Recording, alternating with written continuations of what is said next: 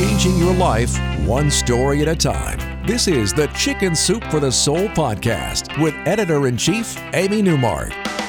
Hey, it's Amy Newmark with a little Chicken Soup for the Soul inspiration for you. And today I'm sharing two stories from our new bestseller, Chicken Soup for the Soul Believe in Miracles. I think today's stories will give you goosebumps as they deal with something so important and so emotional and so improbable.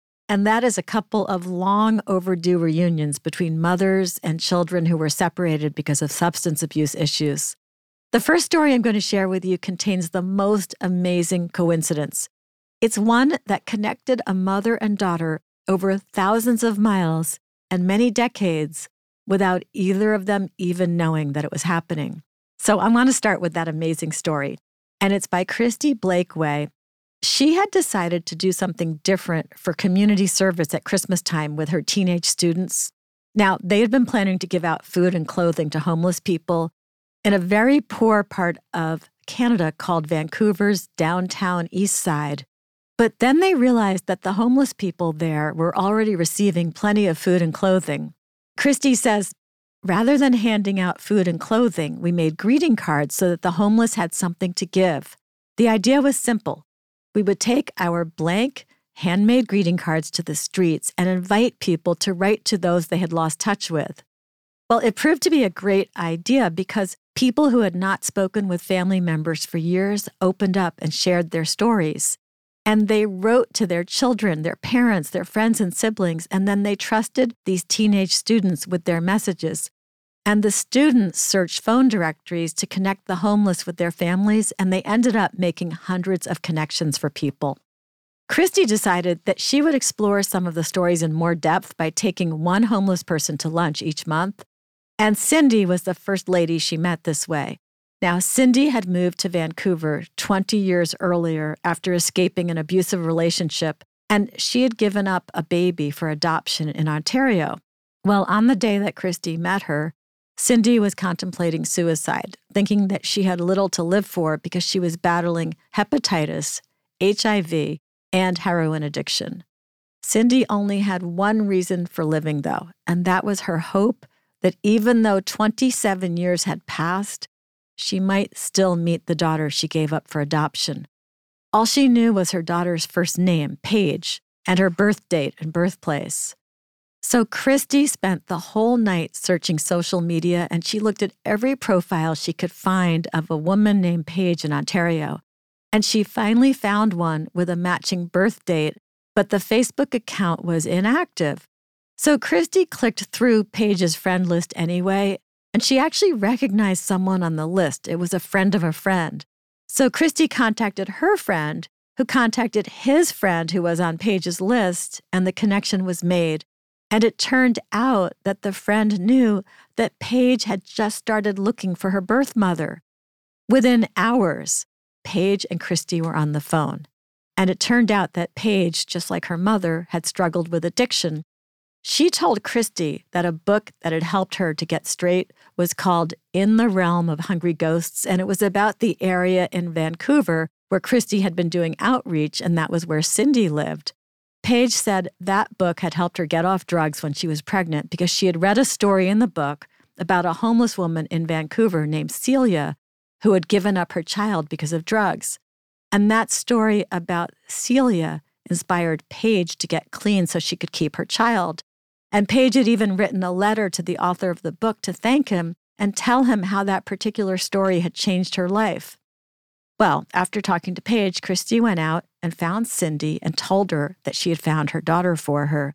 And when Kristi told her the story about how Paige got clean because of the story in the book about Celia, Cindy told her something that astounded her. The Celia in that story was Cindy. The author had changed her name to protect her privacy. Paige's life had been changed by a story about her own mother.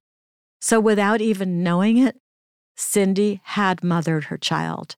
And that goodness continued because the very next day, Cindy checked herself into rehab so she could be sober for the first time in nearly three decades because now she felt she had a reason to live and a reason to get clean. Five months later, Cindy and Paige met in person for the first time since Paige was born. Through a series of amazing coincidences and some good detective work, Kristi had pulled off a miracle.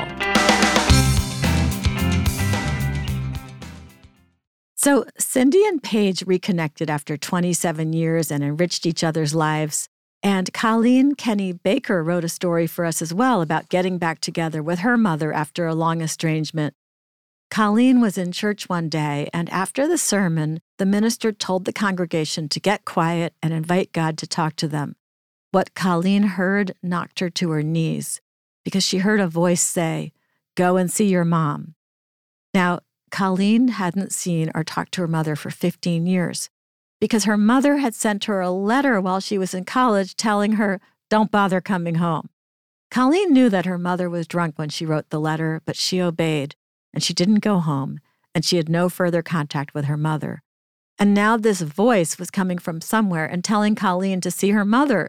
It wasn't like Colleen was just going to pick up the phone or head over to her mother's place. Instead, she curled up in bed and she cried and she relived all of the pain and disappointment and anger that she had experienced growing up with an alcoholic parent. Colleen called a friend who was a bit of a spiritual advisor to her and told her what was going on. And she talked to two other friends a married couple that included a minister emeritus from her church, and he said, If God is telling you to go, you need to go. If your mom rejects you, you'll have your answer, but you will have obeyed. Let's set a date for you to see her.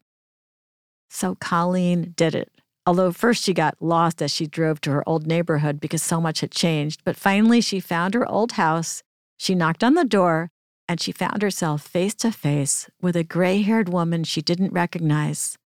It was her mom, but her mom didn't recognize her either. They talked, and their new relationship began with lots of phone calls and visits, and it was the way it should be. Colleen was even the matron of honor at her 67 year old mother's wedding. And she had 14 years after that with her mother, all because a voice told her to go and see her mother. I'm Amy Newmark. Thanks for listening to these stories. If you'd like to learn more about Chicken Soup for the Soul, Believe in Miracles, go to our website, chickensoup.com, and click on the podcast button. You'll see the book there, and you can check out the front and back covers and read more about it. You'll find the book wherever books are sold, including Walmart, Target, Barnes & Noble, Books A Million, and Amazon. You can also follow me on Twitter, where my handle is at Amy Newmark, and I will post links to the podcast each day there as well. Come back next time to hear the most amazing love story from our new Miracles book. It's not often that a 12 year old girl sees a famous actor on TV and announces that she's going to marry him one day, and then does just that.